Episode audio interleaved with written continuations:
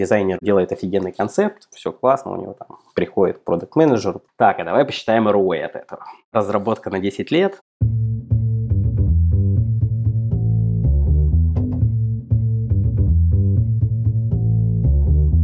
Привет, я Юра Агеев, и это 65-й выпуск подкаста Make Sense. Вместе с гостями подкаста мы говорим о том, что играет важную роль при создании и развитии продуктов. Люди, идеи, деньги, инструменты и практики. И сегодня мой собеседник Александр Кудымов. Мы поговорим о том, чем продуктовый дизайн отличается от визуального дизайна и отличается ли вообще. Обсудим пересечение ролей продукта и продукт-дизайнера и как им работать вместе. Поговорим о том, как дизайн-процессы встраиваются в процессы создания продукта, какую роль играют и какой эффект от них можно ожидать. Подкаст выходит при поддержке Product Sense, конференция о менеджменте продуктов. Следующая конференция пройдет в апреле 2020 года в Москве. Саша, привет. Привет, Юр. Расскажи немного про себя, пожалуйста. А, меня зовут Саша Кудымов. Э, я сейчас работаю в компании Acronis, занимаю должность директора по продуктовому дизайну. Вообще дизайном я занимаюсь, наверное, лет 6-7. До этого я занимался немножко разработкой, пару лет работал разработчиком. Понял, что дизайн мне делать интересней. В той компании, в которой я работал, дизайнеров не было. Это был маленький аутсорс на Америку. Соответственно, мне приходилось делать дизайн в том числе. И я решил перейти в дизайн и ушел сначала в компанию SKB где был проектировщиком интерфейсов в проекте Эльба. Потом оттуда перешел в Яндекс, запускал редизайн Maps Яндекс.ру. Ну и там уже по нескольким еще другим компаниям успел поработать в компании Artec 3D, немножко поработать в Рамблере, и вот в итоге оказался в компании Acronis.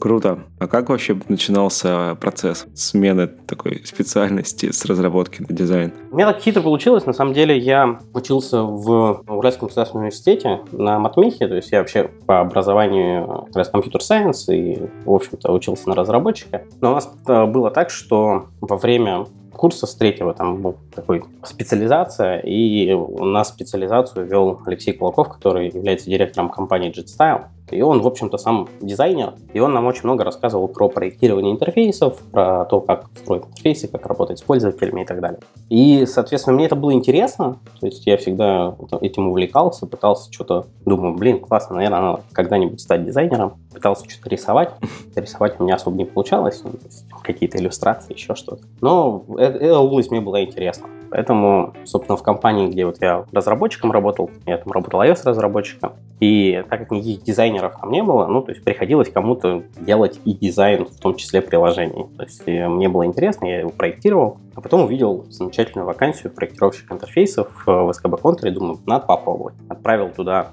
свое резюме, меня позвали на собеседование, я пособеседовался, мне сказали, что меня не возьмут. И предложили пойти две недели у них постажироваться. Я отпросился на работе, сказал, типа, ребят, давайте, можно я тут вот в соседнюю компанию на две недели схожу постажироваться? Я, окей, мы как бы не верим, что ты вернешься, но давай попробуем. Вот, я ушел туда на две недели, и через две недели меня сказали, типа, ну ладно, чувак, мы готовы взять тебя на постоянку. И так я стал уже проектировщиком Прикольно. Окей. Так а, смотри, про дизайн слушали давно и долго, а вот продуктовый дизайн, он вообще вот вышел из UX или вообще он сам по себе, или в чем отличие от простого дизайна или, скажем, вот от проектировки интерфейсов? Ну, на самом деле, тут простой дизайн это тоже такое очень размытое понятие, потому что я вот как-то готовил одну из презентаций э, там, с лекцией и насобирал, просто открыл дрибл, там было 20, ну, где-то, наверное, 25 различных вакансий дизайнеров. Там, motion дизайнер, график дизайнер, interaction дизайнер, visual дизайнер и так далее.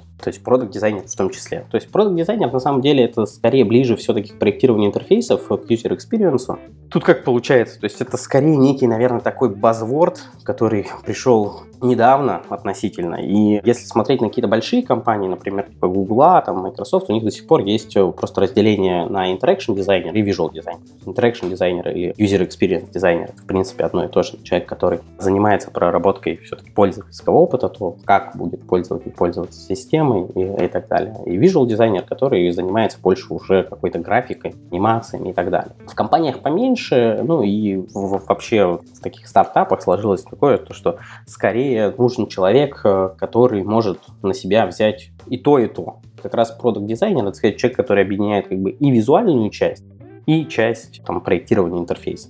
В принципе, то, что раньше называлось там UX, UI дизайнер, это, в общем-то, небольшое такое изменение просто самого слова. Ну, плюс, конечно, немножко больше появляется компетенции именно там с точки зрения понимания продукта, с точки зрения понимания там каких-то бизнес-целей. Часто бывает то, что там продуктовый дизайнер работает с аналитикой в каком-то виде. То есть понятно, что он не заменяет аналитика, скорее просто смотрит на какие-то метрики, то есть понимает, зачем все это происходит, как это происходит, как это влияет на действительно тот продукт, на бизнес, и, соответственно, от этого уже строить свои там, дизайны, решения и так далее. Слушай, ну так вот послушайте, кажется, что есть пересечение с продукт-менеджером. По... Да, на самом деле есть, и оно, наверное, достаточно большое. Я бы вот такое различие бы провел таким образом, что mm-hmm. такой очень простой пример, как можно описать то, что продукт менеджер это человек, который работает в Excel, а продукт дизайнер это человек, который работает в скетче, фигме, там, в фотошопе, иллюстраторе, whatever, любой какой-нибудь графический редактор. То есть, если это очень просто. На самом деле так и есть. То есть, продукт менеджер наверное, в данном случае немножко больше смотрит на бизнес-метрики, а дизайнер все-таки смещен в сторону пользовательского опыта. То есть, э, те вещи, которые, артефакты, которые получаются от продукт менеджера и, соответственно, от продукт дизайнера они все-таки разные.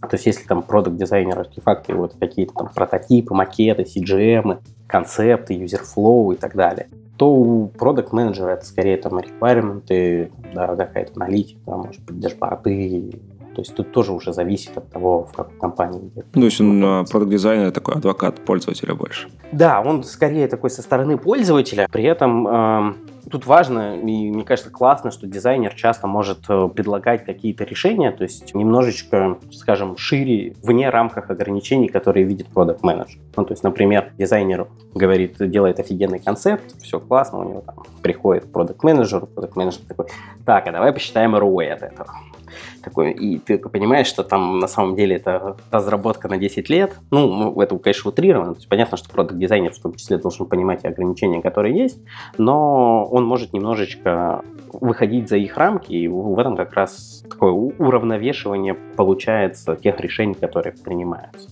Угу.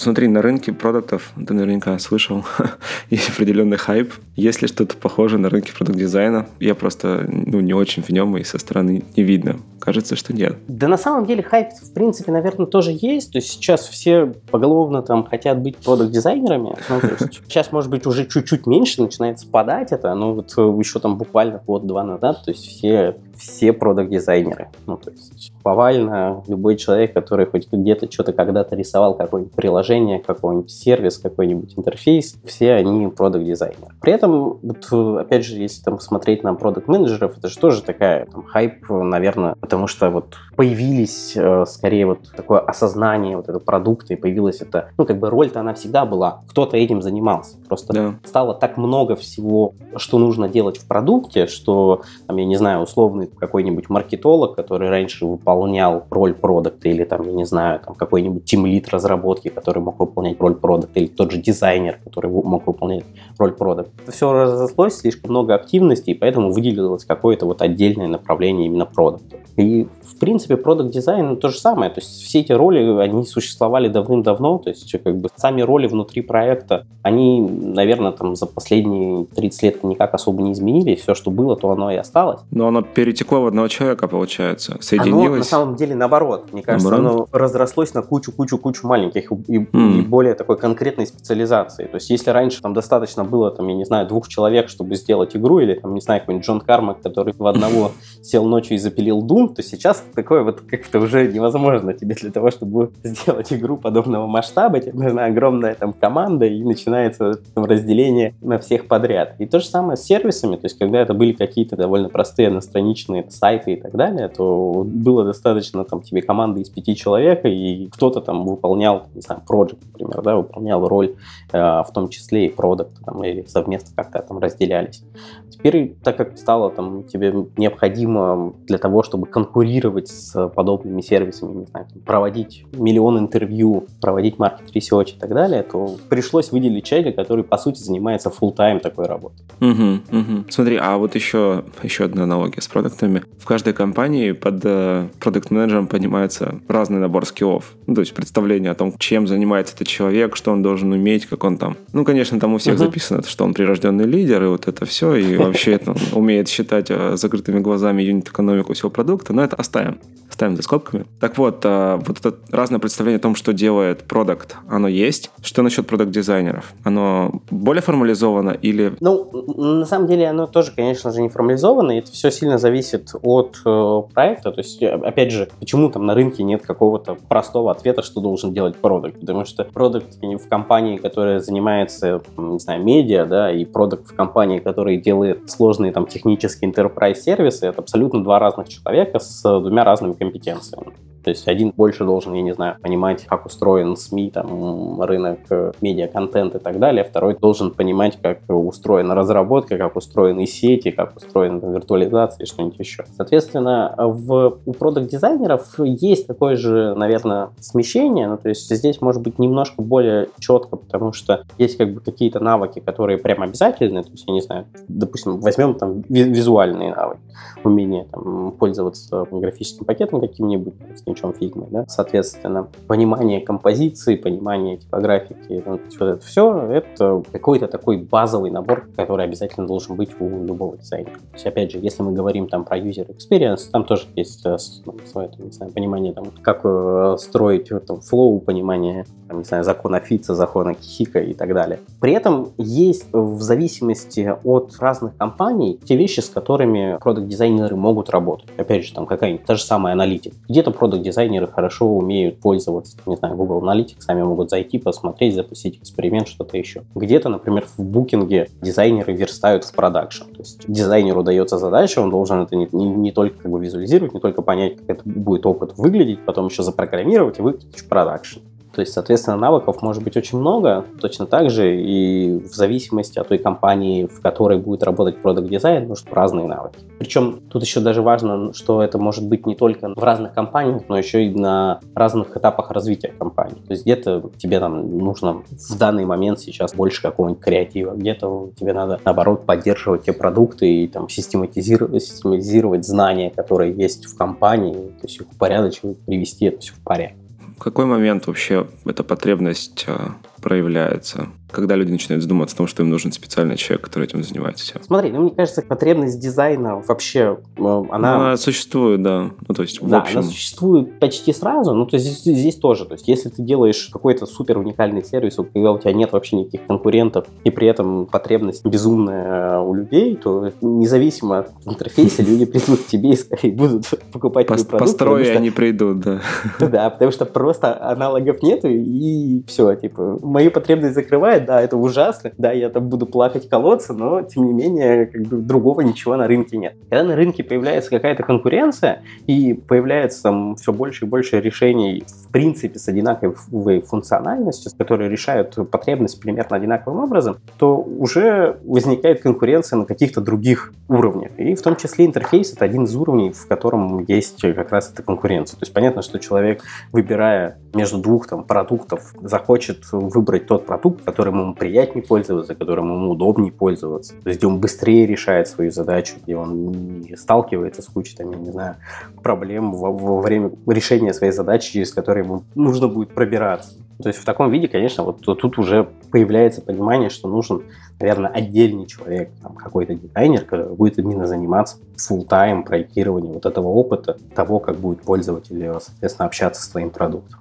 Хорошо, ну, допустим, он появился. Как настроить процесс работы, например, с продуктом? Ну, то есть вот есть уже два человека, которые один понимает больше про бизнес, но в то же время неплохо разбирается в людях, может быть, даже лучше. По крайней мере, он так будет думать. Вот, и есть продукт-дизайнер, который тоже разбирается в том, что хотят пользователи, он осведомлен о метриках, умеет немножечко в аналитику, как им вместе работать и какие процессы должны существовать смотри, мне кажется, вообще продукт-дизайнер и продукт-менеджер это должна быть такая, знаешь, устоявшаяся пара, которая типа вдвоем фигачит очень плотно и постоянно общается друг с другом, постоянно там челленджит друг друга приходит продукт задачки, дизайнер тыкает в него и говорит, там, типа, а что у нас там? Мы знаем, с пользователями пообщались, почему такая задачка, откуда она взялась, что такое? продукт типа нет, не пообщались. И тут уже там тоже в зависимости от того, так как есть вот вот пересечение, так скажем, компетенций, то, в принципе, эти люди могут где-то прикрывать немножко друг друга. И это очень классно. То есть у тебя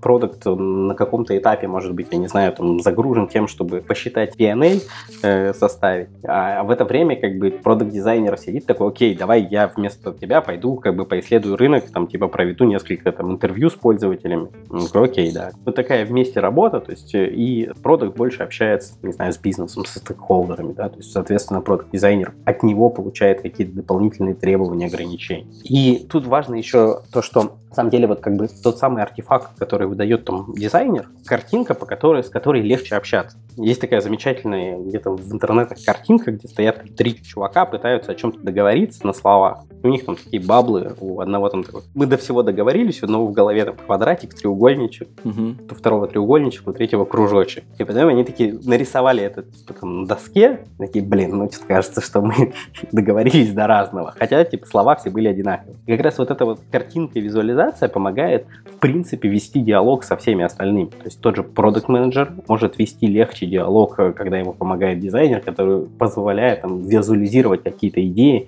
и донося их дальше. Слушай, а не бывает конкуренции, ну вот за счет пересечения этих самых обязанностей? Наверняка она бывает. Тут же тоже, если как бы команда понимает, что основная задача не конкурировать там между собой, а сделать качественный продукт, выпустить его на рынок, заработать денег и так далее, то в принципе все заинтересованы не в том, что я сделаю эту задачу или там ты сделаешь эту задачу, а в целом заинтересованы скорее в том, чтобы как раз этот продукт вышел. И вышел хорошим, вышел в срок, наверняка есть как бы в каких-нибудь, не знаю, корпоративные подковерные игры, где там кто-нибудь пытается кого-нибудь подсидеть, и в таком случае, конечно, в таком случае конкуренция между всеми происходит. И продукт может там тоже конкурировать с кем угодно, с дизайнером. Я это нарисую сейчас и сразу отдам в разработку, типа дизайнер вообще это не увидит и, и так далее. Ну, то есть такое, конечно же, бывает, но это скорее, мне кажется, больше уже какие-то такие ненормальные процессы в компании, и даже, возможно, в каких-то там крупных корпорациях, какая-то культура. То есть именно проблемы в культуре. А так, мне кажется, что конкуренции в этом месте довольно мало.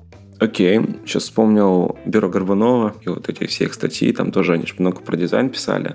И есть эта концепция сделать. Чтобы на самом деле сделать, тебе нужно не дождаться последнего дня, а сделать заранее, дать на ревью, чтобы арт-директор посмотрел за, за несколько дней до срока, и только потом, словно в пятницу, уже все-все-все будет готово, и это значит сделано. Все остальное до этого это будет делать. Получается, что дизайн, ну, любой, неважно, продуктовый, обычный, визуальный, то есть да, интерактивный, он добавляет еще один этап в разработку продукта. После того, как идея была сформулирована, наступает стадия дизайна, после стадии дизайна стадия разработки, потом еще надо протестировать, выкатить и рассказать об этом людям. Как вот эта стадия замедляет, ну, скорее всего, замедляет разработку? Разработчик что же мог напрямую тоже что-то там наделать? Да, на самом деле она, с одной стороны, конечно же, это удлиняет процесс, с другой стороны, чаще всего это ускоряет разработку, потому что как раз дизайнер в этом месте по сравнению с разработкой довольно дешевый ресурс. И такая может быть, наверное, там одна из главных там философий дизайна может быть то, что давайте ошибемся как можно скорее. То есть мы можем делать там довольно много быстро прототипов каких-то картинок и так далее. И как раз вот эта визуализация идеи, то есть на словах идея может казаться очень прикольной. Когда ты ее визуализируешь, когда ты сделаешь прототип, может оказаться, что эта идея вообще не работает, особенно если при тестировании на пользователях понимаешь, что люди не справляются с этой задачей, они так не думают. И на этом этапе получается, что ты совершил ошибку сильно раньше, чем ты бы ее совершил, отдав сразу в разработку. То есть ты mm-hmm. бы потратил mm-hmm. много времени разработки, соответственно, потом бы ты это запустил в сервис в продакшн, понял бы, что оно не работает, и тебе надо было делать бы еще одну итерацию. И опять же, ресурс разработки дорогой. То есть нарисовать какую-то картинку, нарисовать прототип, это занимает сильно меньше времени, чем сделать э, как бы, какой-то там рабочий кусок уже, ну, продакшн решение. Да? Поэтому скорее, когда дизайнер там работает, то это в том числе подтверждение того, что мы движемся в правильном направлении. То есть, когда есть готовые какие-то прототипы дизайна, которые уже протестированы на, на пользователях, то мы понимаем, что да, это та фича, которую мы действительно хотим, да, мы ее уже проверили, да, и в том числе разработке будет легче работать, потому что она не по каким-то словам, не по какой-то идее от продукта, да, он не бегает каждый раз, типа, а вот здесь что? Продукт, блин, ну, как бы идея это была классная, а тут я не подумал, давай-ка, наверное, сюда вот так сделаем. То, когда есть какие-то макеты, то разработки в том числе легче это все делать, то есть они видят и не понимают, как это работает. Если есть какие-то кликабельные прототипы, то вообще замечательно, потому что разработка может сама пройти по этому флоу, может тоже сказать, что, типа, ребята, смотрите, здесь какие-то есть ошибки и так далее. И тоже свое мнение там рассказать. И, соответственно, в этой коллаборации решение найдется намного быстрее и более правильное, скорее, чем если этот этап совсем опустить вот эта фраза, да, в теории практика очень похожа на теорию, но на практике это не так. Когда мы вот людям даем эти самые прототипы, вообще насколько их experience, он потом соотнесется с а, реальностью если все будет реализовано по этим прототипам. Ну, не будет ли такого, что, типа, сейчас понравились, а когда на самом деле не... Ну, смотри, то есть, когда ты проводишь там какое-нибудь юзабилити-тестирование, ну, во-первых, ты проводишь его на тех людях, которые являются все-таки твоей целевой аудиторией, то есть не просто так, ты не, приходишь, э, кому попало, говоришь, чуваки, посмотрите и скажите, вам нравится или не нравится. Обычно это происходит э, там, в принципе, приближенно к реальной задаче. Дается некий сценарий человеку, ну, тестировали, допустим, Maps Яндекс.ру сценарий, там, вы приехали в гости к другу, он живет там на такой-то, такой-то улице, и вот с ним потусили и решили ехать обратно, типа, воспользоваться общественным транспортом, за руль сесть не можете и так далее. Как вы будете добираться до своего дома? И вот вам сервис, попробуйте, пожалуйста, как бы с помощью сервиса решить эту задачу. Ты на самом деле наблюдаешь, как пользователь пытается взаимодействовать с этим, это не значит, что там пользователь скажет, там, мне неудобно, и ты такой, окей, все, значит, мы нам надо переделать. При этом, как бы, ты видишь, что нам пользователь совсем справился, справился быстро, но как бы, сказал, что ему там неудобно, ну, окей, ему один сказал, что ему неудобно, девять сказали, что типа, все нормально, все справились, все хорошо. Наверное, можно там, дальше уже выкатывать куда-то это в дальнейшую фазу, тестировать в качестве экспериментов или угу. напрямую в продакшн. Я почему спросил? На одном из предыдущих выпусков мы обсуждали историю того, что когда ты сделал продукт для подходящий для early adopters, то есть вероятность, что когда ты, когда и если ты пересечешь там вот этот разрыв, согласно теории распространения инноваций, то есть вероятность, что раннему большинству этот продукт может не зайти неожиданно, но им нужен немножко другой функционал. Поэтому да, точно... но смотри, угу. а, а здесь же это немножко все-таки про другое. То есть, окей, э, у тебя же там получается, по сути, меняется немножко целевая аудитория. В данном случае ты там, не знаю, ну, делал продукт в начале для early adopters, тестировал, в принципе, на них же, условно, у тебя какой-нибудь, да, там, техногиковский продукт, насобирал, короче, гиков, все классно, они там все это делают, а потом ты пошел там на общий рынок и понимаешь, что там те люди, которые, кто-нибудь там из офиса бухгалтер какой-нибудь, не являющийся техногиком, вдруг твоим продуктом пользоваться не может. Если это твоя теперь новая целевая аудитория, и ты хочешь прийти туда, то, соответственно, тебе нужны изменения в самом продукте. И ты точно так же ты делаешь дизайн, делаешь прототипы, как изменить этот продукт, тестируешь уже на той аудитории, которая будет, и смотришь, как она будет с этим всем взаимодействовать. А какое место в работе продукт-дизайнера играет gut feeling? Ну, то есть, насколько часто дизайнер должен говорить, вот надо вот так, а не так. Ну, потому что команда же тоже, она, типа, считает иногда себя сведущим в том, где кнопки поставить, как их покрасить. Да, да, ну, то есть, это такое, да, дизайн — это как раз та самая область, где... Все все понимают, является, да. Каждый является дизайнером, и, то есть, если вот с разработкой самое хорошее, почему-то обычно никто не говорит, что тебе здесь надо такую функцию объявить, а не такую функцию, или здесь такой класс запилить, а не такой. Куда ты цикл этот прешь, а убери его. Да, да, да. Вот такого, сожалению, в дизайне, конечно, да, э, обычно все говорят, типа, не, ну, это все вообще не так, надо сделать по-другому. Смотри, целом, конечно же, как бы какой-то feeling есть. То есть, опять же, там, типа, наверное, с опытом, э, с какой-то насмотренностью и так далее. То есть у тебя и возникает некая база, ты постоянно пользуешься сам там, там какими-то продуктами, ты там сделал дизайн уже кучи различных сервисов, ты там много что потестировал, ты знаешь, какие решения в принципе там могут работать, какие нет. То есть есть какие-то базовые принципы интерфейса построения, которые тоже что-то можно объяснить, что-то иногда бывает э, довольно сложно объяснить, и на уровне, типа, ладно, чуваки, давайте. Кажется, что эта штука должна просто офигенно выстрелить, давайте попробуем ее там запустить через эксперименты, и, возможно, действительно она там увеличит нам конверсию просто в разы. А как быть с людьми, вот все-таки, которые предлагают усовершенствование? Типа говорит, чувак, я знаю лучшее, или... Скорее понять, почему тот человек хочет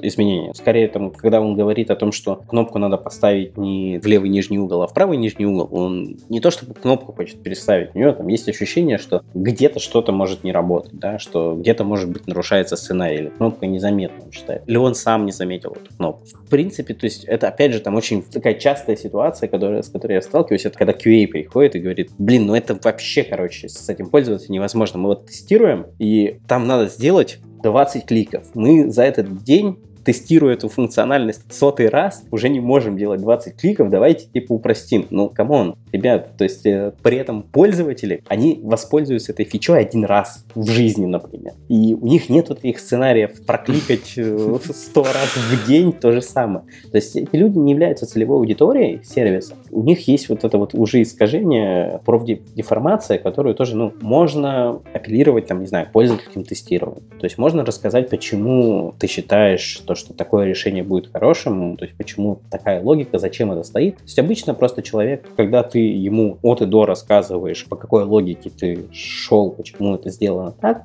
то если человек согласен с этой, с твоей, с твоей логикой, по которой ты строил это, то обычно проблем не возникает. Просто часто вот эти вот проблемы переносов, типа давайте сделаем по-другому, они связаны как раз с тем, что человек не знает весь твой процесс, по которому ты пришел к этому решению. Mm, причинно-следственные связи какие-то. Конечно, конечно. Ну, то есть, если ты ему расскажешь более подробно, типа, от и до, почему. То есть, вот э, у нас есть пользователь, вот он заходит, вот здесь entry point этого интерфейса, да, он заходит с такой-то, такой-то задачей. У него есть такие-то, такие-то варианты, что ему нужно сделать. То есть, ему надо прийти, сделать А, сделать Б, сделать С. Если мы делаем там А, мы сюда. И кнопка поэтому должна быть здесь, потому что у него действия располагаются по порядку отсюда до сюда до сюда. И обычно в этом месте вопросы часто отпадают. Ну, в общем, главный вопрос, как обычно, почему? Почему именно так? Конечно, да. да. Круто. В принципе, к продуктам же то же самое, такие же вопросы возникают. То есть, я приходит да. продукт с идеей, что, come on, нам надо запилить новую фичу, которая будет музыку играть. Типа, чуваки, зачем? Почему? Нет, нам не надо это делать. Ты начинаешь объяснять, что там вот есть такая-то такая-то проблема. Там так-то так люди взаимодействуют. Поэтому вот здесь, на этом этапе, просто необходима музыка. Окей, ладно. Хорошо. А вот еще сейчас есть мода у продуктов учиться UX и самим рисовать прототипы. Зачем? Как думаешь? Смотри, ну, то есть, в принципе, опять же, это все тоже зависит от э, различных компаний. И где-то продукт э, является... Играет эту роль в каком-то смысле, да? Да, да, в каком-то смысле играет эту роль. Соответственно, он может там и спроектировать интерфейс. Тем более, особенно если у тебя нет дизайнера или нету... Ну, допустим, ты понимаешь, что ты не можешь нанять себе in-house дизайнера продукт full time, знаем.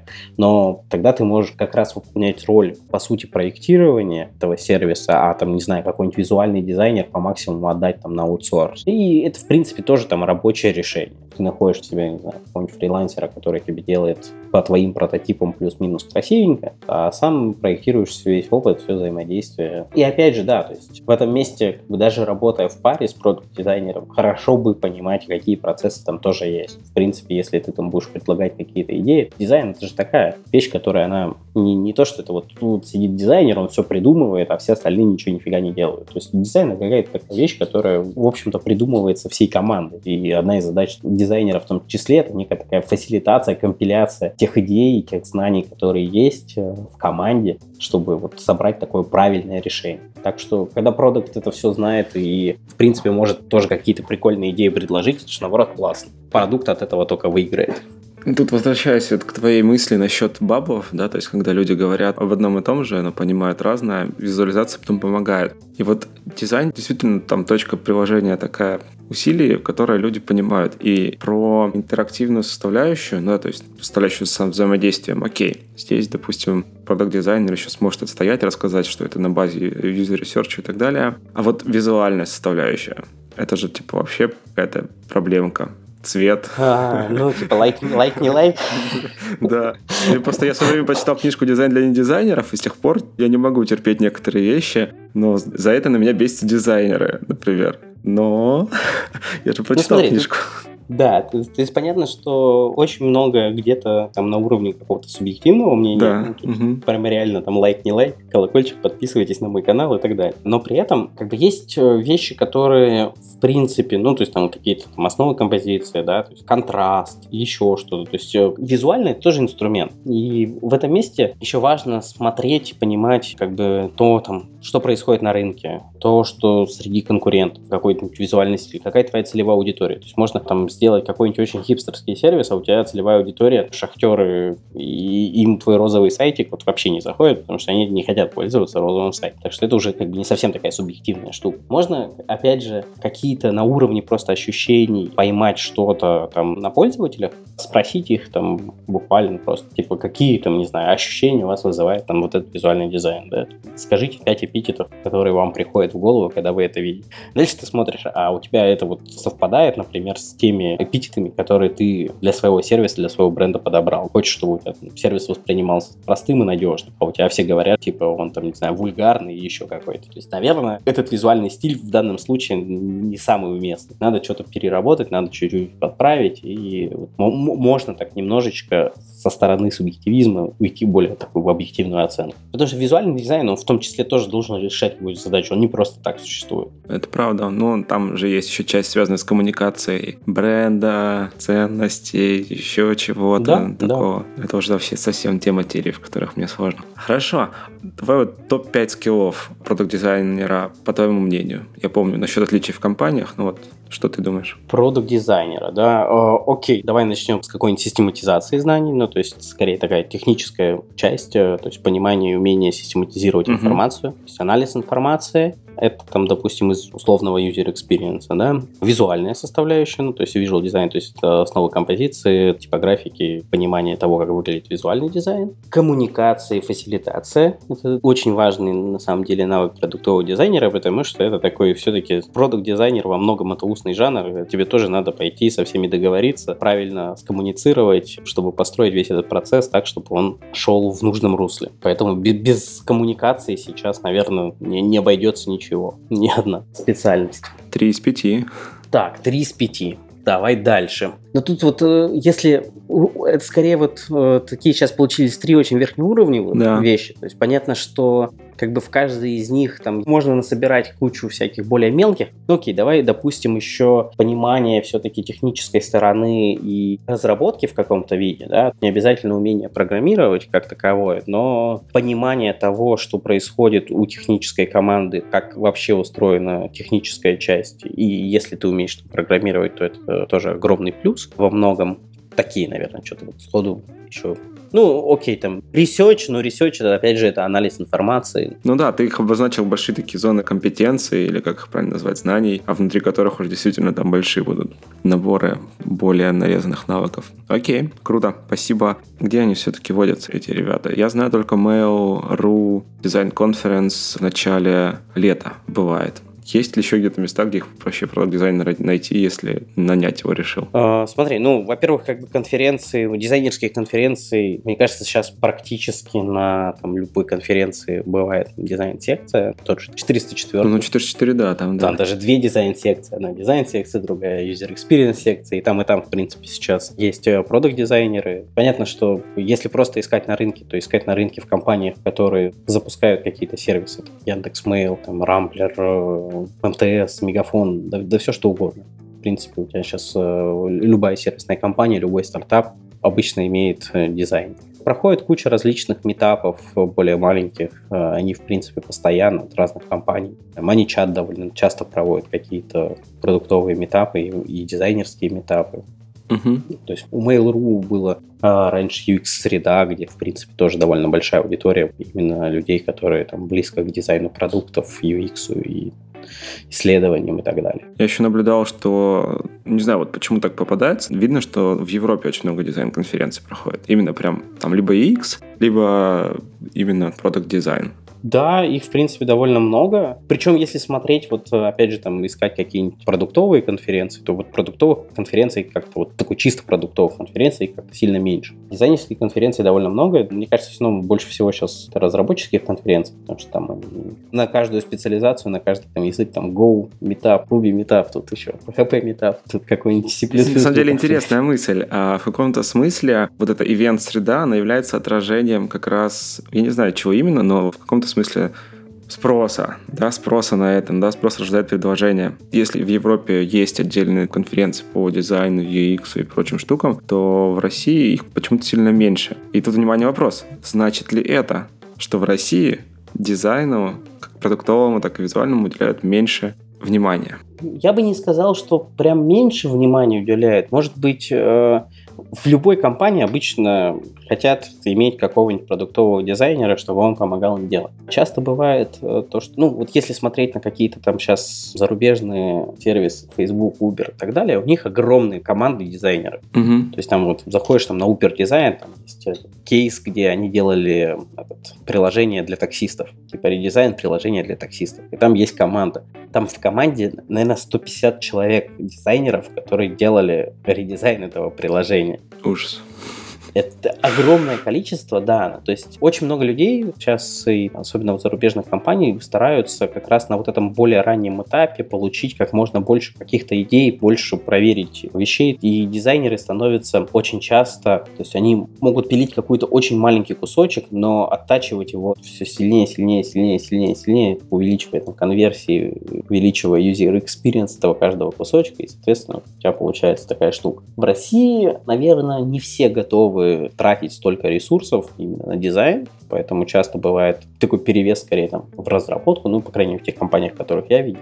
И не бывает такого, что там, вот в Яндексе, наверное, да, там в Яндексе огромное количество дизайнеров, там, mm-hmm. наверное, человек, наверное, 200, может, больше а, уже. И то есть, да, то есть это люди, которые действительно постоянно экспериментируют, постоянно делают прототипы, то есть не только решают текущие задачи, но еще такие вот взгляд в некое в будущее, там, концепции постоянные изменения, постоянные эксперименты, постоянное тестирование. Ну и то есть, конечно же, что когда у тебя есть много такой работы, тебе нужно больше и больше людей. Мне кажется, многие стартапы сейчас просто пытаются за счет этого выезжать, и, соответственно, в Европе и там в Америке таких конференций становится больше и больше. Угу. Как думаешь, вот сама профессия, она приживется, будет дальше развиваться или трансформируется во что-то другое, может, распадется на несколько? Слушай, мне кажется, она давно уже прижилась. Ну, то есть, оно, в принципе, говорю, роль такая существовала давным-давно, то есть кто-то этим занимался всегда. Просто, наверное, появляется каких-то больше задач. И да, наверное, там в связи с тем, что все-таки технически там любой сервис, сейчас сервис становится сложнее, сложнее, сложнее, сложнее, сложнее, сложнее, то, наверное, это может распасться еще там на какую-то специализацию более тесную. Да? Например, как в Гугле там Interaction Visual Designer, да, вместо одного Product Design. Может быть, э, появятся какие-то еще вещи, которые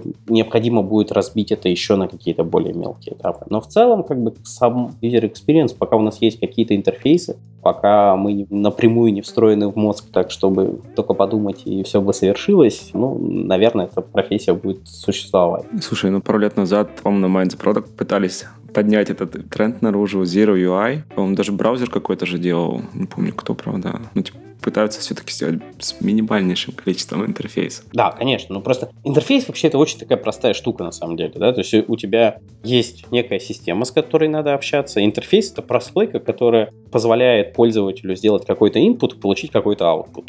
То есть вот э, весь интерфейс это прослойка, которая как раз транслирует это на язык сервиса и потом возвращает обратно на язык пользователя. Соответственно, если вот эту прослойку убрать, она, она же не нужна пользователю для того, чтобы решить его задачу. Если... Вынужденная необходимость, да. Да, то есть если бы он как-то мог э, решить без использования этого интерфейса, ну, наверное, это было бы лучше. Но, к сожалению, текущие технологии, текущее взаимодействие приводит к тому, что какие-то вещи нельзя решить без то есть, если ты, не знаю, вот условно, да, у тебя есть интернет-магазин, ты такой, хочешь поесть, взять яблоко, вот ты можешь его взять со стола, и вот у тебя здесь все хорошо. А вот если у тебя этого яблока на столе нет, тебе его надо заказать. Если бы ты мог просто, как бы, не знаю, там, засунуть руку в какую-нибудь дырку и взять яблоко, и как бы у тебя откуда-нибудь списались бы деньги за это яблоко, mm-hmm. тебе интерфейс нафиг не нужен. Ну, или оно вдруг появилось на столе. Но к сожалению, тебе надо зайти на сайт, оформить заказ, подождать курьера, пока он привезет тебе яблоко, положит тебе его на стол, и тогда ты сможешь его взять и съесть.